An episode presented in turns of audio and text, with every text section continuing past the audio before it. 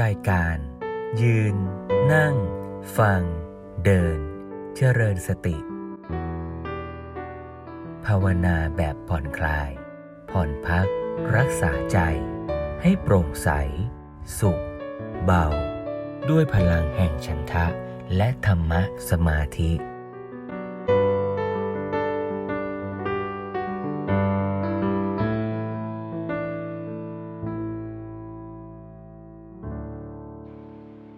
แสดงความยินดีกับญาติโยมทุกท่านนะ ที่ต้องบอกว่าแสดงความยินดีก็เพราะว่า เรายังมีชีวิตอยู่ เรายังมีโอกาสที่จะได้มานั่งฟังธรรม ได้มาพบกัน ไม่มีใครรู้จริงไหมโยมว่า เราจะมีโอกาสอย่างนี้อีกนานแค่ไหน การที่เรากลับมาพิจารณาเห็นชีวิตตามเป็นจริง ไม่ได้มุ่งหมายว่าเราจะเกิดความหวาดกลัว ไม่ได้มุ่งหมายว่าเราจะเกิดความสลดหดหู่ แต่สิ่งสำคัญก็คือการกลับมาอิ่มอกอิ่มใจ มีความสุขที่เราได้เห็นคุณค่าเห็นโอกาสที่เรามีในแต่ละปัจจุบันขณะ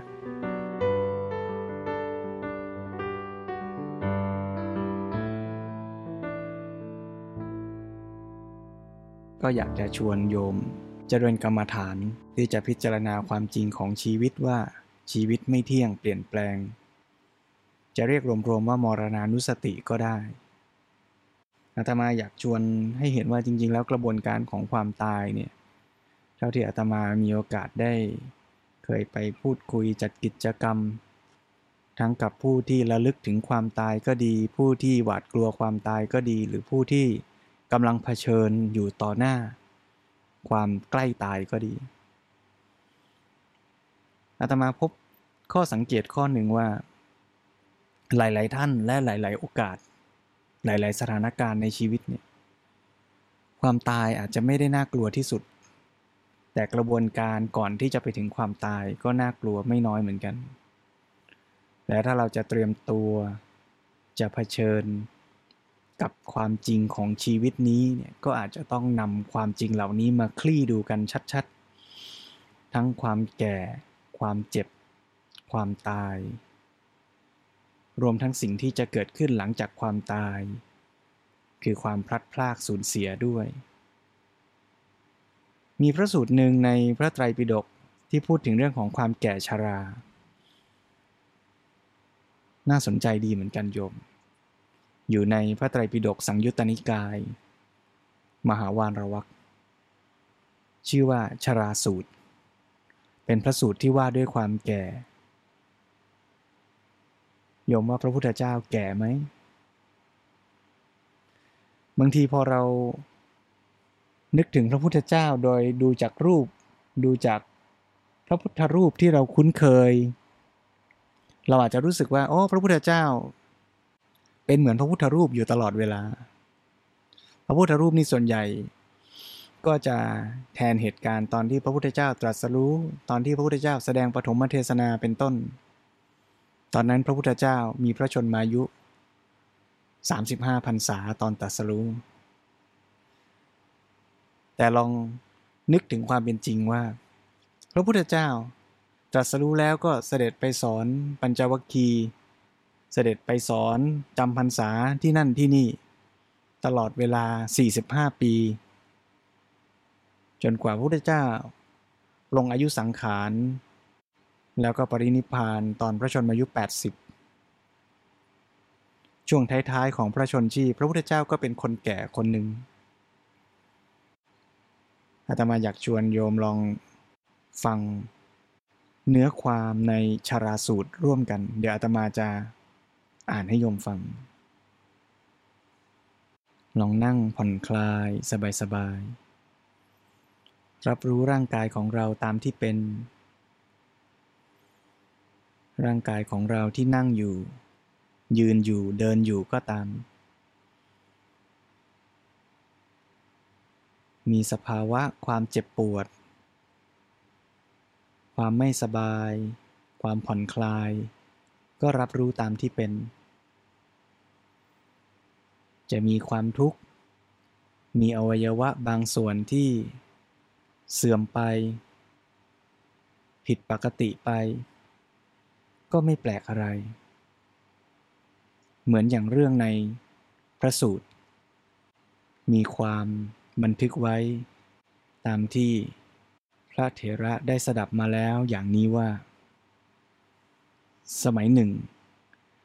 พระผู้มีพระภาคประทับอยู่ ณปราสาทของนางวิสาขามิคารมานดา ในบุพารามใกล้พระนคร สาวัตถี ก็สมัยนั้น พระผู้มีพระภาค เสด็จออกจากที่หลีกเร้นในเวลาเย็น แล้วประทับนั่ง ผินพระปริสดางผิงแดด ในที่มีแสงแดดส่องมาจาก ทิศประจิมอยู่ ครั้งนั้น ท่านพระอานนท์เข้าไปเฝ้าพระผู้มีพระภาคถึงที่ประทับ ถวายบังคมพระผู้มีพระภาคแล้ว บีบนวดพระกายของพระผู้มีพระภาค ด้วยฝ่ามือ พลางกราบทูลว่า ข้าแต่พระองค์ผู้เจริญ น่าอัศจรรย์ ไม่เคยมีมาแล้ว เวลานี้ พระชวีวันของพระผู้มีพระภาค ไม่บริสุทธิ์ผุดผ่องเหมือนเมื่อก่อน พระสรีระก็หย่อนย่นเป็นเกลียว พระกายก็ค้อมไปข้างหน้า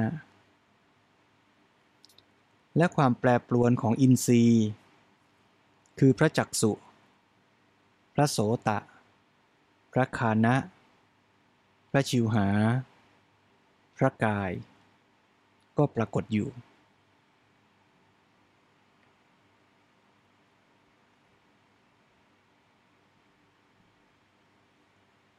พระผู้มีพระภาคตรัสว่า ดูก่อนอนนท์ข้อนี้เป็นอย่างนั้น ชาราธรรม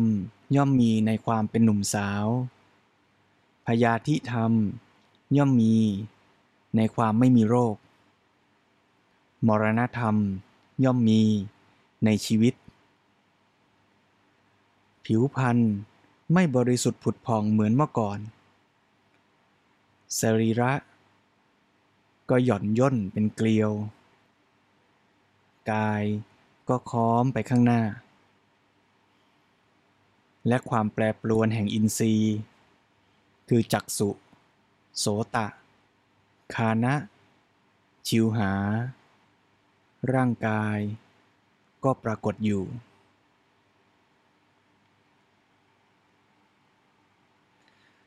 พระผู้มีพระภาค ผู้สุคตศาสดา ครั้นตรัสไวยากรณ์ภาสิทธินี้จบลงแล้ว จึงได้ตรัสคาถาประพันธ์ต่อไปอีกว่า ถึงท่านจะติความแก่อันเลวทราม ถึงท่านจะติความแก่อันทำให้ผิวพรรณซามไป รูปอันน่าพึงใจ ก็คงถูกความแก่ย่ำยีอยู่นั่นเอง แม้ผู้ใดพึงมีชีวิตอยู่ได้ร้อยปี ก็ไม่อาจพ้นความตายไปได้ สัตว์ทั้งปวง มีความตายเป็นเบื้องหน้า ความตายย่อมไม่ละเว้นอะไรอะไร ย่อมย่ำยีทั้งหมดทีเดียว จบชราสูตร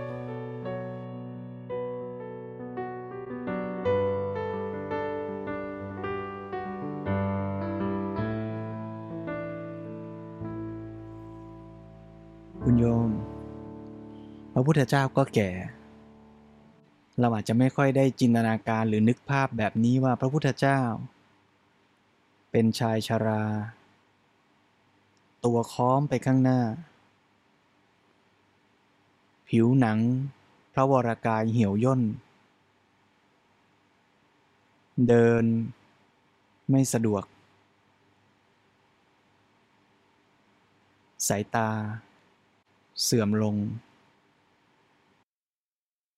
นี่ก็เป็นช่วงตอนหนึ่งที่เป็นความจริงของชีวิต ซึ่งชีวิตของเรา ก็อยู่ในกระบวนความจริงเช่นนั้นด้วย วันนี้อาตมาอยากชวนโยมลองจำลองสถานการณ์ ลองพิจารณาชีวิต และสัมผัสความรู้สึก ที่เกิดขึ้นกับตัวเราจริง ๆ ว่าถ้าชีวิตของเรา เปลี่ยนแปลไป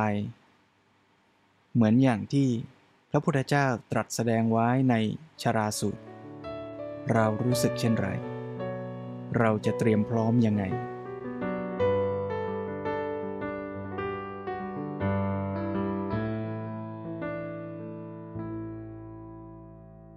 โยมลองนั่งพักผ่อนคลาย สบายๆระลึกทบทวนถึงชีวิตของเราเอง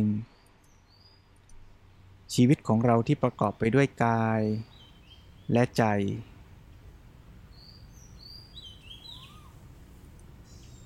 ร่างกายของเรา ที่เราได้ใช้ชีวิตผ่านมา ไม่ว่าจะ 10 ปี 20 ปี 50 ปี 60 ปีก็ตาม ร่างกายนี้ก็เติบโตขึ้น ได้รับอาหารและน้ำ หล่อเลี้ยง มีลมหายใจประกอบร่วมทำให้เติบโต เจริญขึ้น จากเด็กเป็นหนุ่มสาว หนุ่มสาวเป็นผู้ใหญ่ จากผู้ใหญ่ ร่างกายก็เสื่อมและชรา เรารับรู้ร่างกายเราตามที่เป็น ณวันนี้ ร่างกายของเรา ยังมีเรี่ยวแรงกำลังพอให้เราได้นั่ง เจริญสติ เจริญกุศลได้อยู่ ขอให้เราลองรับรู้ร่างกายของเรานี้ ตามที่เป็น จะรับรู้ที่ฝ่าเท้าก็ได้ รับรู้ความรู้สึกที่ก้นสัมผัสที่นั่งอยู่ก็ได้ รับรู้ความรู้สึกลำตัว ช่องท้อง หัวไหล่ลำคอใบหน้า หรือแม้แต่ลมหายใจที่หล่อเลี้ยงร่างกายและชีวิตของเรานี้ ลองนึกถึงร่างกายของเราดูว่า ในชีวิตที่ผ่านมา เราเคยได้ใช้ร่างกายนี้ ทำอะไรอะไรมามากน้อยเพียงใด เราเคยได้ใช้ร่างกายนี้ ขยับเคลื่อนตัว ใช้มือใช้แขนของเรานี้ ดูแลคนที่เรารักทำกิจการงานทำประโยชน์เกื้อกูลก็มากมาย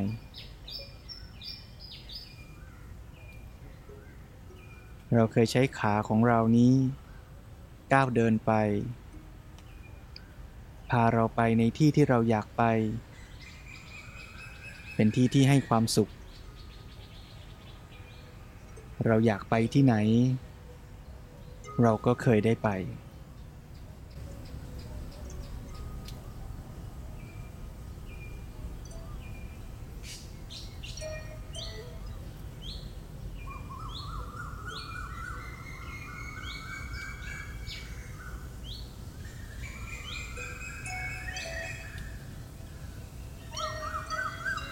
ถ้าวันหนึ่ง ร่างกายนี้ เสื่อมลงไปยิ่งกว่าที่เป็นอยู่ตอนนี้ จนเราอาจจะไม่สามารถเดินไปไหนมาไหนได้อย่างที่ใจเราปรารถนา ถ้าเกิดว่าร่างกายนี้ ไม่สามารถจะลุกขึ้นนั่ง พื่อรับประทานอาหาร เพื่อลุกขึ้นมองหน้า คนที่เรารัก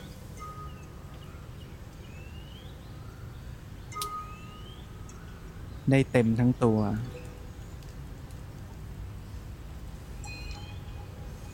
ไม่ว่าเราจะดูแลร่างกายเรา ดีขนาดไหนก็ตาม ถึงวันหนึ่ง ร่างกายนี้อาจจะอ่อนแอ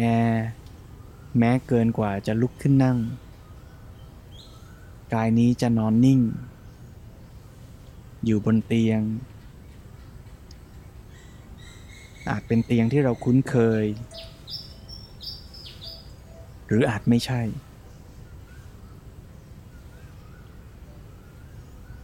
ร่างกายนี้อาจไม่สามารถรับรู้ความร้อนความเย็น ไม่รับรู้สัมผัส แม้คนที่เรารักกำลังจับไม้ จับมือ บีบนวดร่างกายให้กับเรา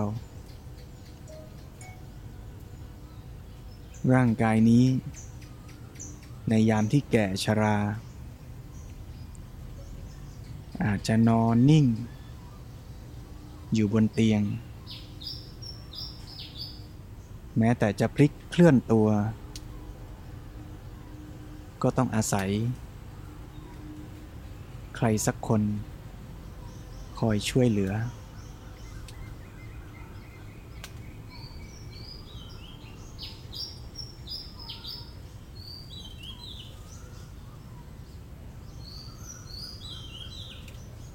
บางครั้งร่างกายก็เจ็บปวดเกิดขึ้น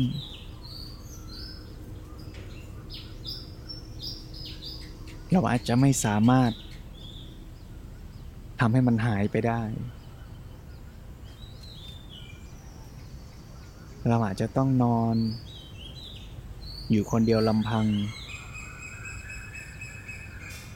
อย่างคนแก่คนหนึ่ง กับร่างกายที่เราใช้มาหลายสิบปี ร่างกายเราย่อมเสื่อมลง เป็นธรรมดา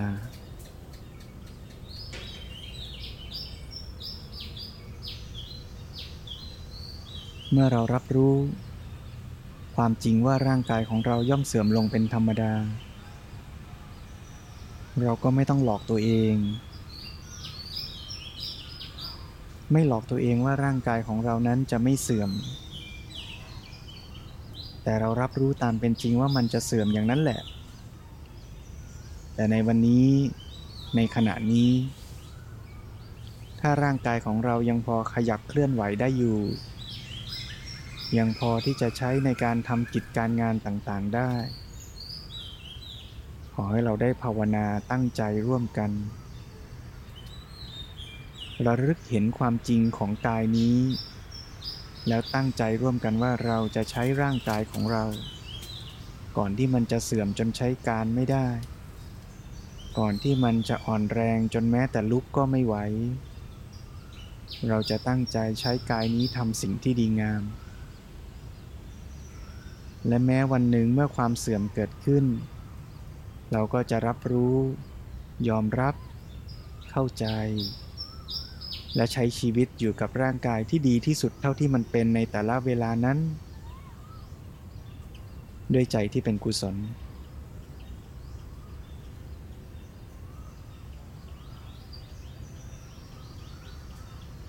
หายใจเข้าเตือนตัวเราว่าตอนนี้เรายังมีชีวิตอยู่ เราจะใช้ชีวิตร่างกายของเราทำสิ่งที่ดีงาม หายใจออก เราจะตั้งใจใช้ชีวิตเพื่อเกื้อกูล ใช้ร่างกายของเราเพื่อทำประโยชน์แก่ผู้คน รอบตัวของเราอย่างเต็มกำลังความสามารถ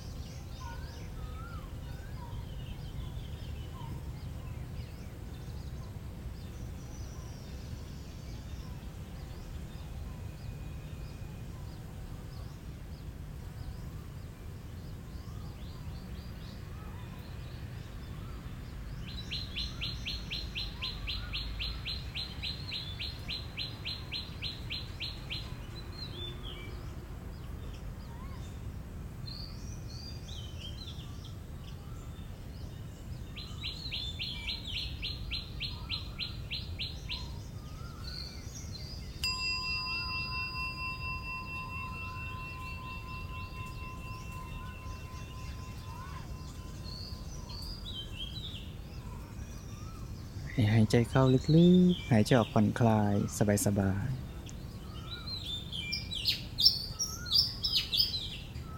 ยังคงทำความรู้สึกตัวอยู่ที่ร่างกายของเรา หายใจเข้า หายใจออกสบายๆ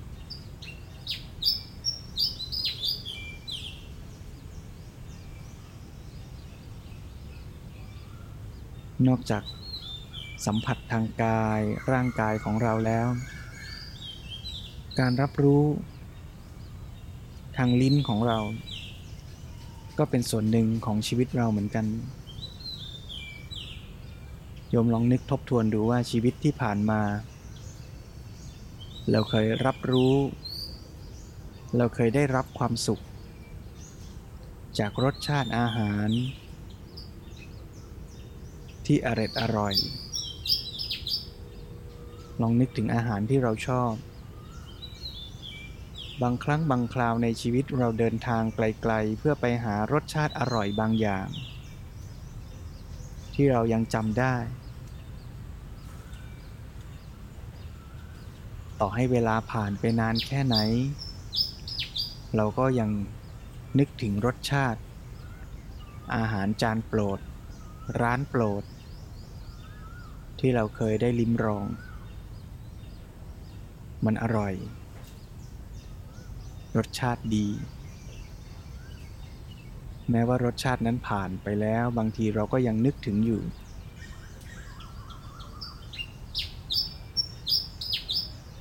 แล้วหลายครั้งในชีวิตพอเรานึกถึงแล้วเราอยากจะได้รสชาติอย่างนั้นอีก เราก็จะเดินทาง ไปหาอาหารอย่างนั้น หรือปรุงจัดทำมันขึ้น แล้วเราก็จะได้รับความสุขเช่นนั้นอีก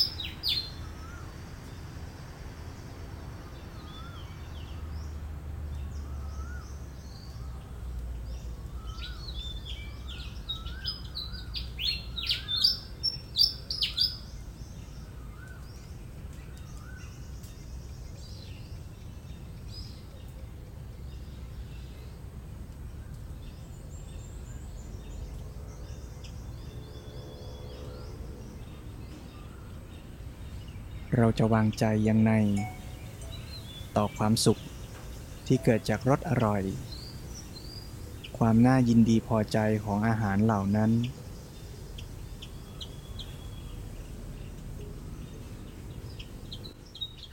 ถ้าวันหนึ่ง วันที่เราแก่ชราลง แล้วเราอาจจะไม่สามารถ เดินทางไปที่ร้านอาหารร้านโปรด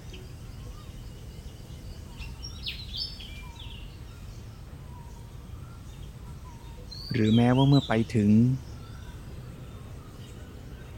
เราก็อาจจะงกงกเงินเงินกว่าจะเดินไปถึง ที่นั่ง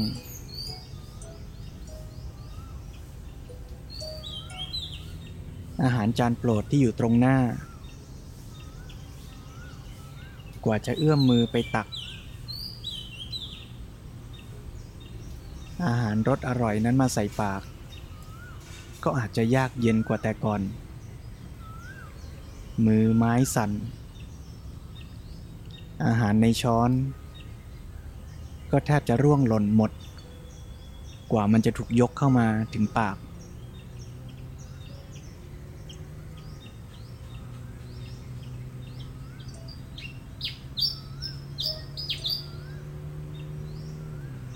หรือแม้เมื่ออาหารนั้น เข้ามาในปากของเรา การรับรู้รส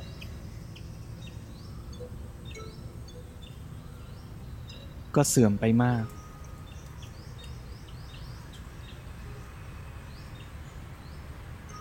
เราอาจจะแทบไม่ได้กลิ่น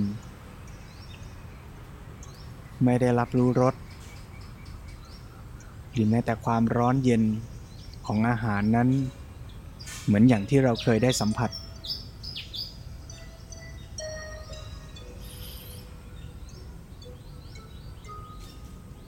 นั่นเป็นความจริงที่อาจจะเกิดขึ้น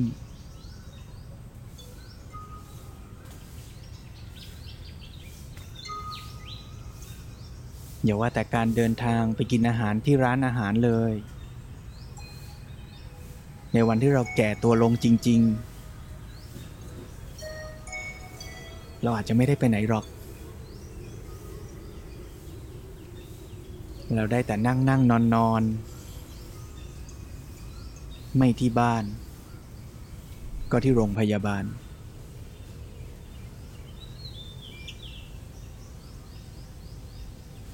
เราอาจจะไม่มีตัวเลือกมากนักสำหรับอาหารมื้อถัดไป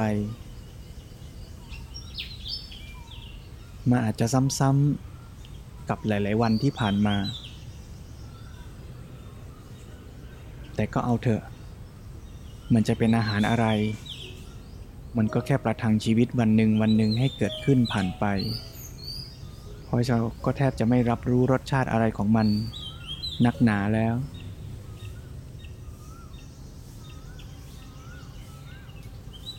ขอให้เราลองวางใจ ต่อการรับรู้ ต่อความสุขที่เกิดจากการรับรู้ รสชาติอาหารความอร่อยอร่อยต่างๆ รับรู้ตามเป็นจริงว่ามันเกิดขึ้น แล้วมันก็ผ่านไป ถ้าเราไปวางใจ ให้ความสำคัญ ยึดมั่นสำคัญหมาย ในวันหนึ่งที่เราไม่สามารถรับรู้ ไม่สามารถได้รับความสุขอย่างนั้น ใจก็จะทุกข์มาก แต่การรับรู้อย่างนี้เข้าใจอย่างนี้ไม่ได้แปลว่าเราจะไม่อร่อยกับรสอาหารที่เกิดขึ้นอีกต่อไป ถ้าวันนี้ร่างกายเรายังพอรับรู้รสชาติอาหารได้ เราก็จะรับรู้ตามที่มันเป็น มันหอม มันหวาน มันเค็ม มันเปรี้ยว เราก็รับรู้ อร่อยก็รู้ ไม่อร่อยก็รู้ ไม่อร่อย ก็อย่าไปหงุดหงิดโกรธเคืองนักเลย แม้ว่ามันอร่อยอร่อย ก็อย่าไปยึดติดสำคัญหมายกับมันไว้มากนัก เราจะได้ไม่ทุกข์ในยามที่ความสุขนั้นจากไป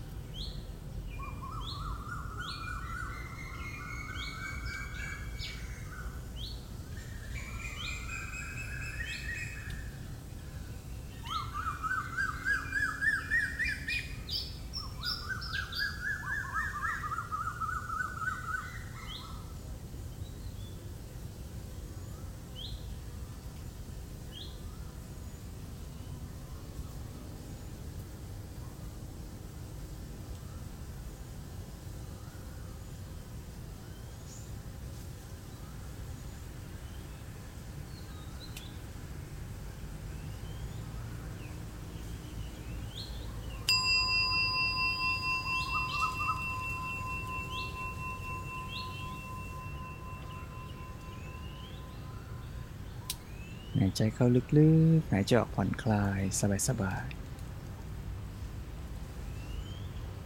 ยังคงทำความรู้สึก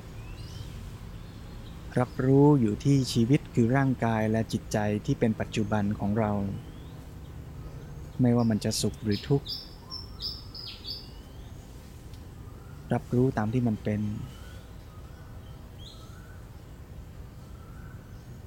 นอกจากสัมผัสทางกาย นอกจากการรับรู้รส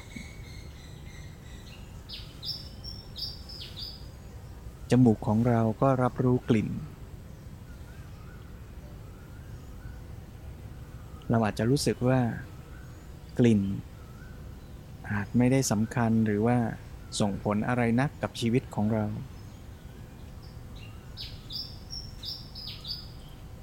แต่ถ้าวันหนึ่งเราไม่ได้กลิ่นจริง ๆ โลกใบนี้ก็อาจจะเปลี่ยนไปไม่น้อยเลยนะสำหรับเรา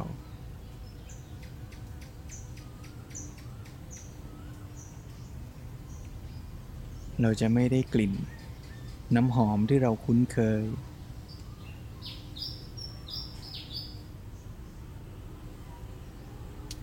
บางทีภัยอันตรายที่มา โดยมีกลิ่นเป็นเครื่องเตือนให้เราระมัดระวัง เราก็จะไม่รับรู้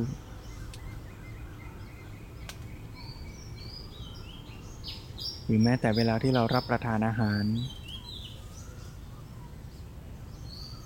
โยมเคยลองไหม ในเวลาที่เราเป็นหวัด แทบจะไม่ได้กลิ่นอะไรเลย ความอร่อยอร่อย ก็อาจจะหายไปเยอะเลย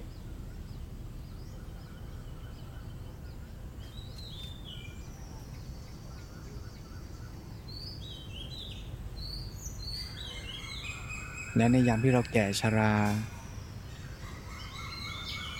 อาจจะไม่ใช่แค่ว่าเราไม่ได้กลิ่น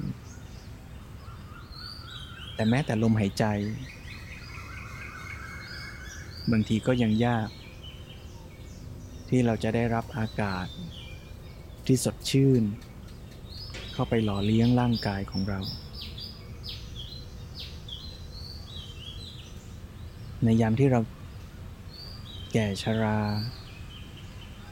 ลมหายใจอาจจะอ่อนแรง แค่การที่จะสูดลมหายใจเข้า ก็อาจจะทำให้เราเหนื่อยล้า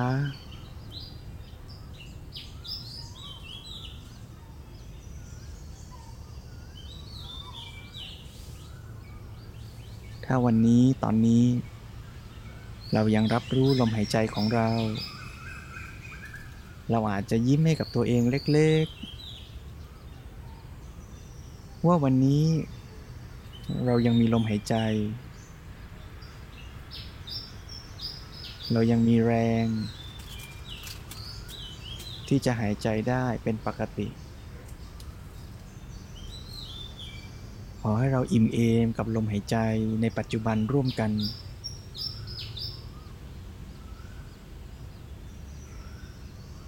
และรับรู้ตามเป็นจริงว่า ในวันหนึ่ง ระบบการหายใจการรับรู้กลิ่นของเราทั้งหมดนี้ก็จะเปลี่ยนแปลงเสื่อมไป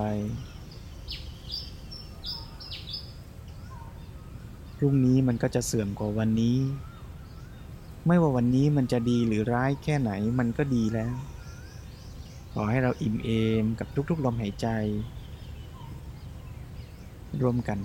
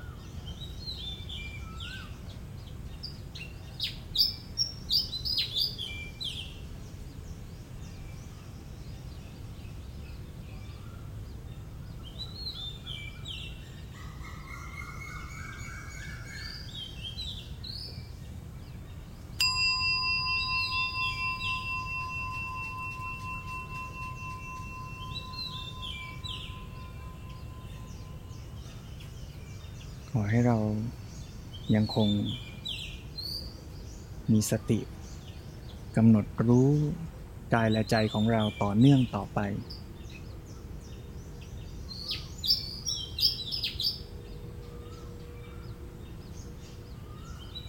อาตมาจะเล่าเรื่องโยมคุณย่าของอาตมาให้โยมฟัง ย่าของอาตมาเสียชีวิตไปแล้ว แกใช้เวลาเป็นคนแก่อยู่หลายสิบปี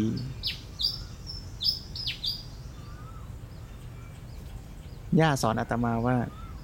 เป็นคนแก่นี้ไม่ดีเลยไปไหนก็ไม่ได้ มองอะไรก็ไม่ค่อยเห็น กินอะไรก็ไม่ค่อยอร่อย คุยกับใครก็ไม่รู้เรื่อง แล้วก็เป็นจริงอย่างนั้นนายโยม เวลาอาตมาคุยกับย่าอาตมาต้องไปนั่งใกล้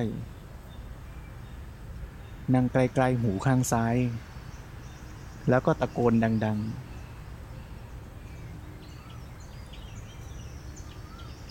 เวลาพระหลานชายคุยกับย่านี่ เพื่อนบ้านถัดไปอีกสามหลังก็ยังได้ยินนะโยมและที่ตะโกนไปนี่ก็ไม่ใช่ว่าย่าแกจะรู้เรื่องนะ ไม่รู้เรื่องซะด้วยโยมลองกลับมานึกดูสิว่า ชีวิตที่ผ่านมา เราเคยได้รับความสุขจากการได้ยินเสียงยังไงบ้าง เราได้คุยกับคนที่เรารัก บางครั้งแค่เราได้ยินเสียงเขาเนี่ย มันก็มีความสุขมาก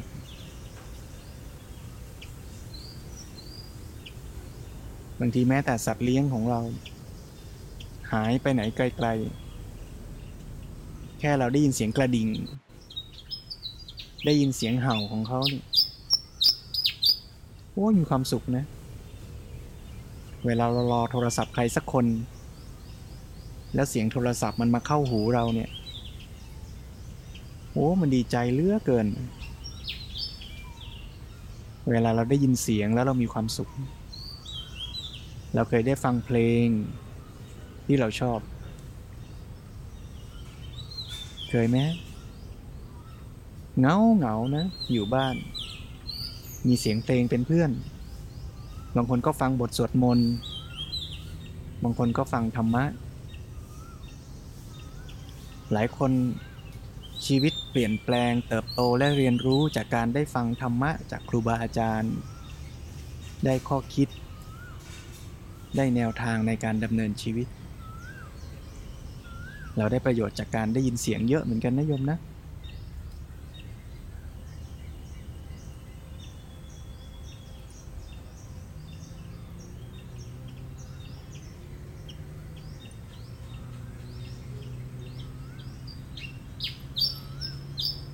ชวนโยมลองคิดดูเล่น ๆ ว่า แล้วถ้าวันหนึ่ง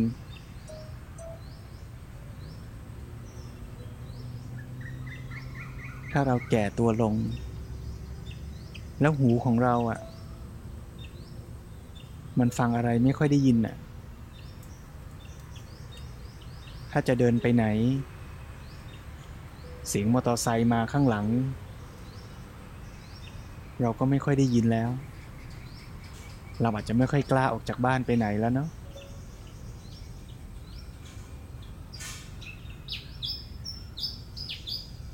เราคงใช้ชีวิตยากขึ้น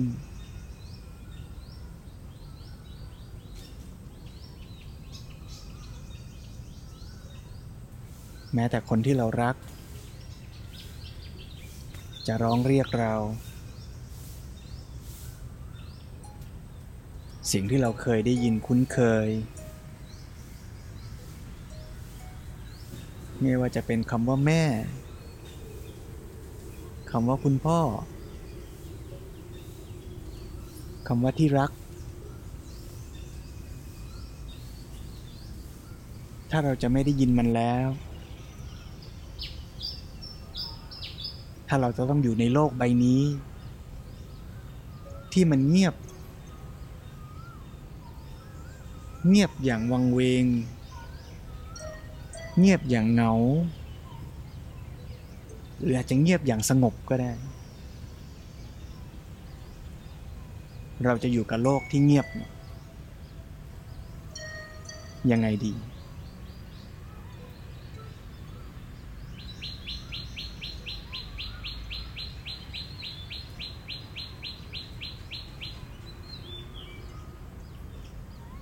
แต่ก็ไม่รู้เหมือนกันนะ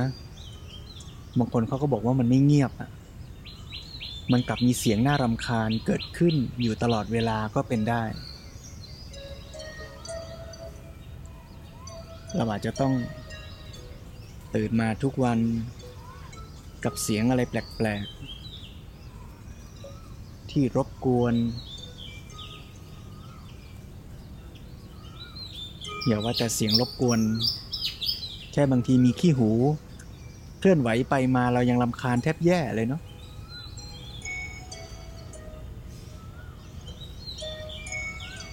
ชวนโยมกลับมารับรู้ตามเป็นจริงว่า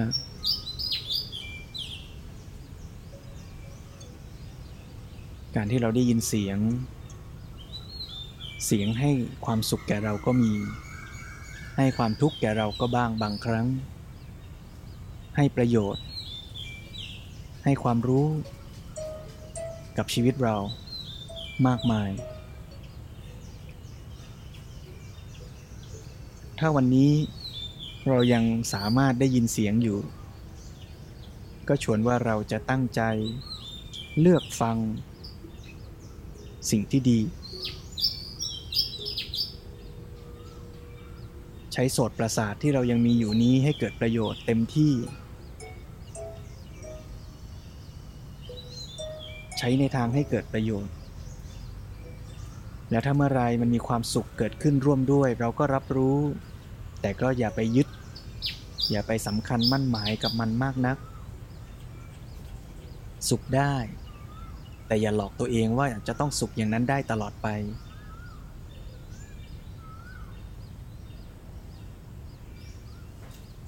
ขอให้เราลองรับรู้เสียงรอบตัวของเราตอนนี้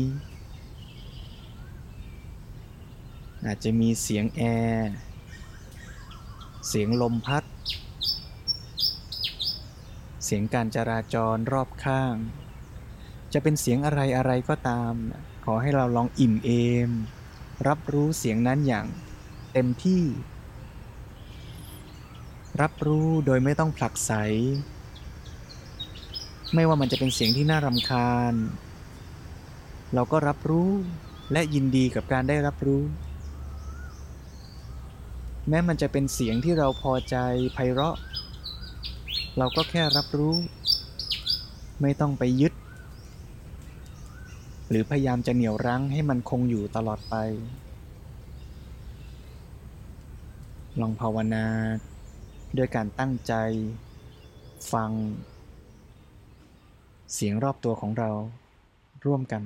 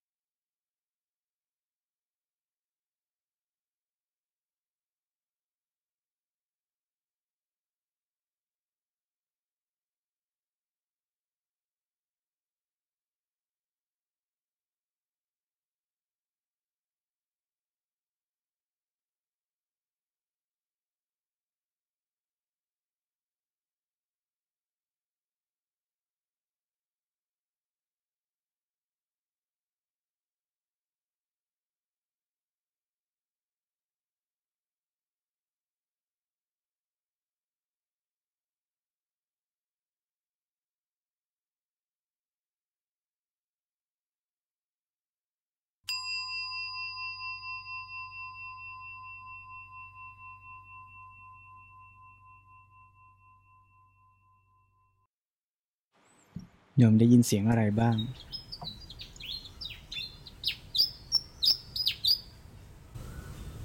อาตมาได้ยินเสียงจิ้งจกร้อง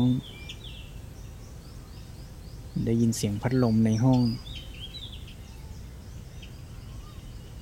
บางทีมันก็เพราะเหมือนกันนะโยมเนาะ เมื่อกี้เราคุยเรื่องการรับรู้ทางกาย การรับรู้รสชาติ การรับรู้กลิ่นและลมหายใจ การได้ยินเสียง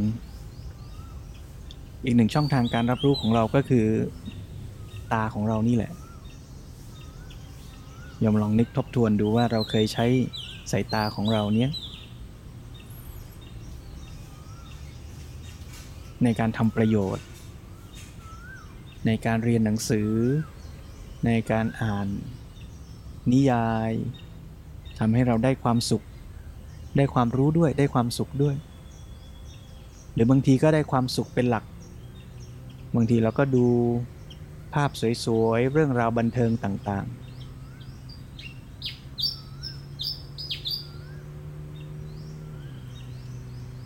เราเคยได้รับความสุขจากการมองเห็น การได้อ่านหนังสือ การได้เห็นใบหน้าของคนที่เรารัก การได้เห็นทางเดินทำให้เราเคลื่อนไหวทำการงานต่างๆ ได้อย่างสะดวก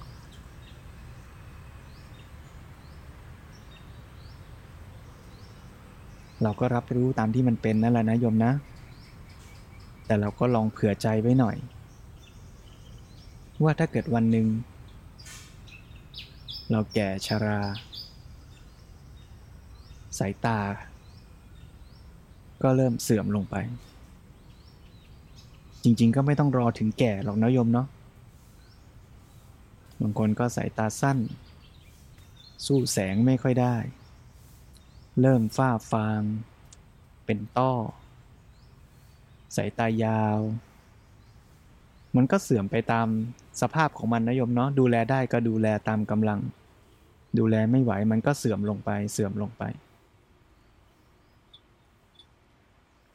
ถ้าวันหนึ่ง สายตาเราไม่ค่อยดี เหมือนโยมย่าอาตมานี่ ช่วงหลายปีท้ายๆ ของชีวิตแกมองไม่เห็น อาจจะเห็นลางๆ แต่ส่วนใหญ่อาตมาไปยืนไปนั่งอยู่ต่อหน้า โยมย่าก็ ก็ไม่รู้ อาจจะมีบ้างบางทีที่ทักว่า เหมือนเห็นจีวรส้มๆ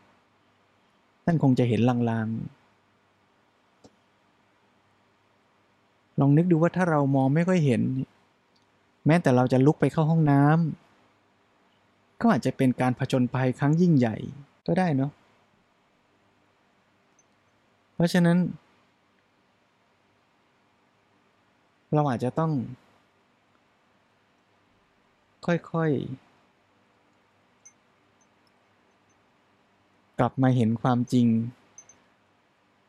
ว่าการมองเห็นแม้แต่ในขณะต่างๆ ของชีวิตนี่ก็เป็นเรื่องน่ายินดีมาก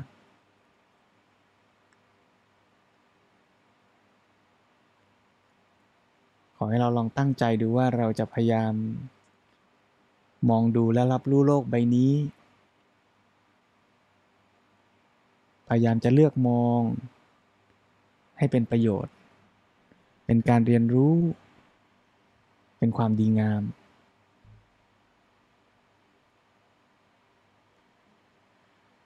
เลือกมองในสิ่งที่ดี แล้วเมื่อมองเห็นอะไรอะไร ก็นำมาคิดนำมาพิจารณาให้ดีให้เป็นประโยชน์ แล้วก็เผื่อใจไว้หน่อยว่าถึงวันหนึ่งเราก็อาจจะมองไม่เห็น เราอาจจะใช้ชีวิตลำบากหน่อย ก็เป็นได้ เผื่อใจไว้หน่อย ในวันที่มันเกิดขึ้นเราจะได้ไม่รู้สึกว่ามันผิดคาด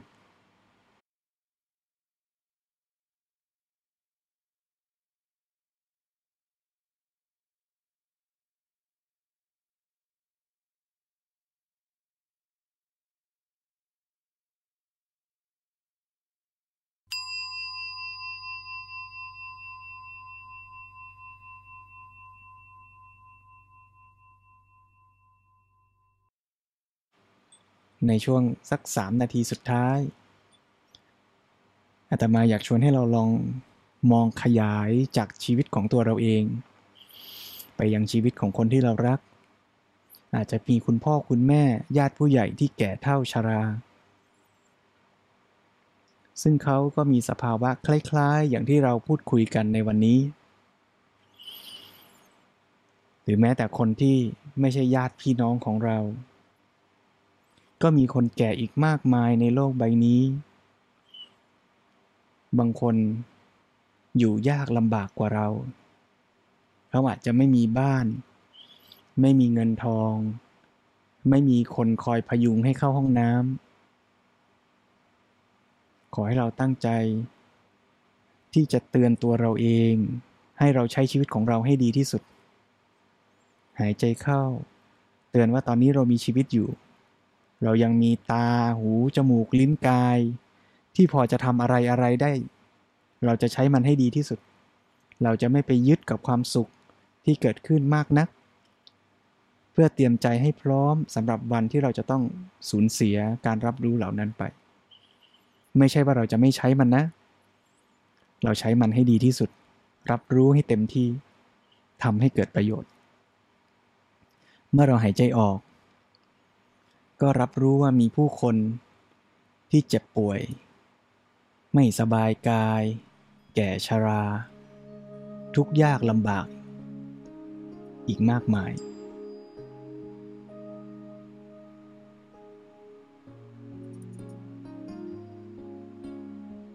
เราจะตั้งจิตเมตตาปรารถนาดี ให้ทุกผู้คนทุกสรรพชีวิต ที่อาจจะมีความทุกข์ มีความยากลำบาก จากความเสื่อมของร่างกาย ความแก่ชรา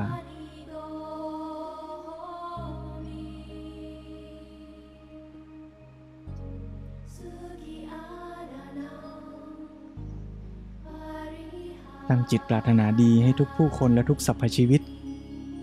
ที่ล้วนเกิดแก่เจ็บตาย เป็นเพื่อนร่วมทุกข์ด้วยกันทั้งสิ้น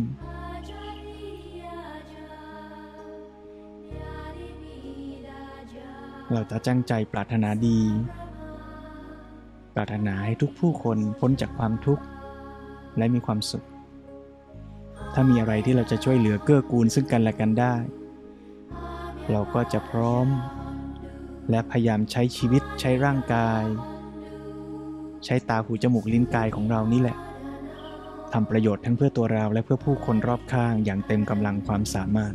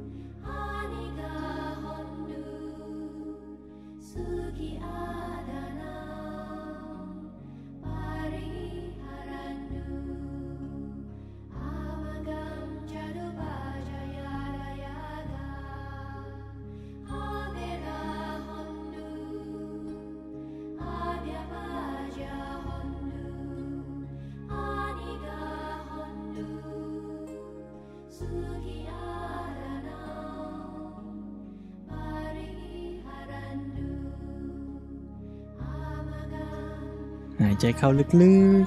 ๆ หายใจออกผ่อนคลาย สบายๆอาตมาวันนี้ชวนให้โยมได้ ลองสังเกตชีวิตของเราอีกแง่มุมหนึ่งสังเกตว่าเรามีตาหูจมูกลิ้นกาย แล้วเราก็ใช้มันทั้งเพื่อทำประโยชน์ และเพื่อหาความสุขให้กับชีวิต แล้วก็เตือนให้เราเห็นว่า ชีวิตร่างกายรวมทั้งการรับรู้ทั้งหมดนั้นนะ่ะ วันหนึ่งมันก็จะเสื่อมไปนะ มันจะแก่ชราเสื่อมไป ถ้าเรารับรู้เตรียมใจไว้บ้าง วิธีการเตรียมที่ดีที่สุดก็คือ ใช้ปัจจุบันให้เป็นประโยชน์ แล้วอย่าไปยึด อย่าไปติดสุขที่เกิดจากการรับรู้เหล่านั้นให้มากจนเกินไป ถ้าเราไปยึดไว้มากเท่าไรวันที่สูญเสียไปก็จะทุกข์มากเท่านั้น ขอให้ทุกท่านกลับมามีความสุขกับทุกปัจจุบันขณะ แล้วใช้ชีวิตทุกขณะ พรุ่งนี้เราจะตื่นเช้า ถ้าเรายังมีชีวิตอยู่ เราจะได้ใช้กายของเรา ใช้หูของเรา ใช้สายตาของเราทำสิ่งที่เป็นประโยชน์ให้เต็มที่นะโยมนะ ใช้มันให้คุ้มค่า ใครรู้สึกว่าวันนี้แก่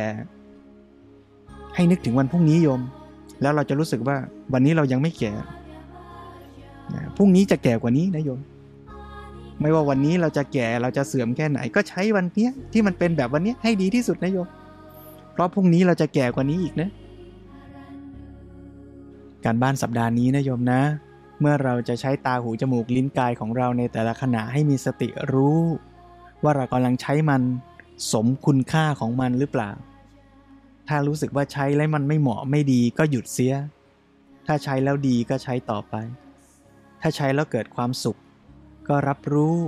อิ่มเอมกับความสุขให้เต็มที่แต่อย่าไปยึด อย่าไปหลอกตัวเองว่าเราจะสุขได้อย่างนี้ตลอดไป เมื่อไรที่มันทุกข์ก็รับรู้ รับรู้การเกิดขึ้นของความทุกข์ไม่ว่าจะทางตาหูจมูกลิ้นกาย แล้วก็เห็นมันจางคลายหายไป อย่าไปยึดสุข อย่าไปยึดทุกข์อย่าไปหลอกตัวเองว่าฉันจะต้องได้สุข อย่าไปหลอกตัวเองว่าฉันจะต้องหนีทุกข์ ใช้ตาหูจมูกลิ้นกาย ให้ดีที่สุด